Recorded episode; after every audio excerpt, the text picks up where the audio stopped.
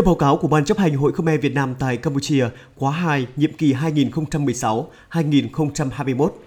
đến nay đã xây dựng được 94 chi hội quận huyện, 119 phân hội phường xã với hơn 1.150 hội viên.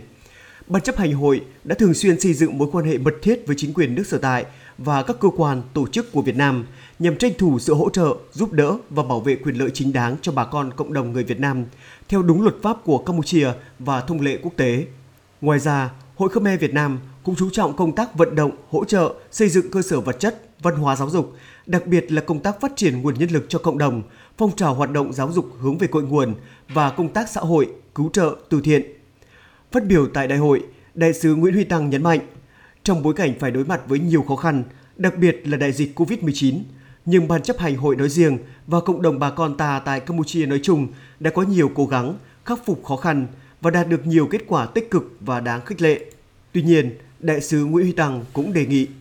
tiếp tục thúc đẩy công tác tuyên truyền, giáo dục để bà con cộng đồng nâng cao nhận thức, có sự thay đổi về nếp sống, cách nghĩ, cách làm, có khát vọng và chủ động vươn lên làm chủ cuộc sống của mình, vận động bà con hiểu rõ, hiểu đầy đủ và nghiêm túc chấp hành luật pháp Campuchia, tích cực đóng góp vào việc xây dựng và phát triển đất nước Campuchia cũng như vun đắp cho quan hệ giữa hai nước Campuchia và Việt Nam,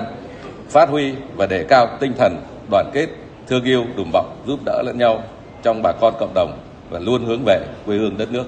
Đại hội đã bỏ phiếu thông qua danh sách Ban chấp hành Hội Khmer Việt Nam tại Vương quốc Campuchia khóa 3, nhiệm kỳ 2021-2026 với 85 đại biểu. Ông Sim Chi tiếp tục được bầu lại làm Chủ tịch Ban chấp hành khóa 3, nhiệm kỳ 2021-2026.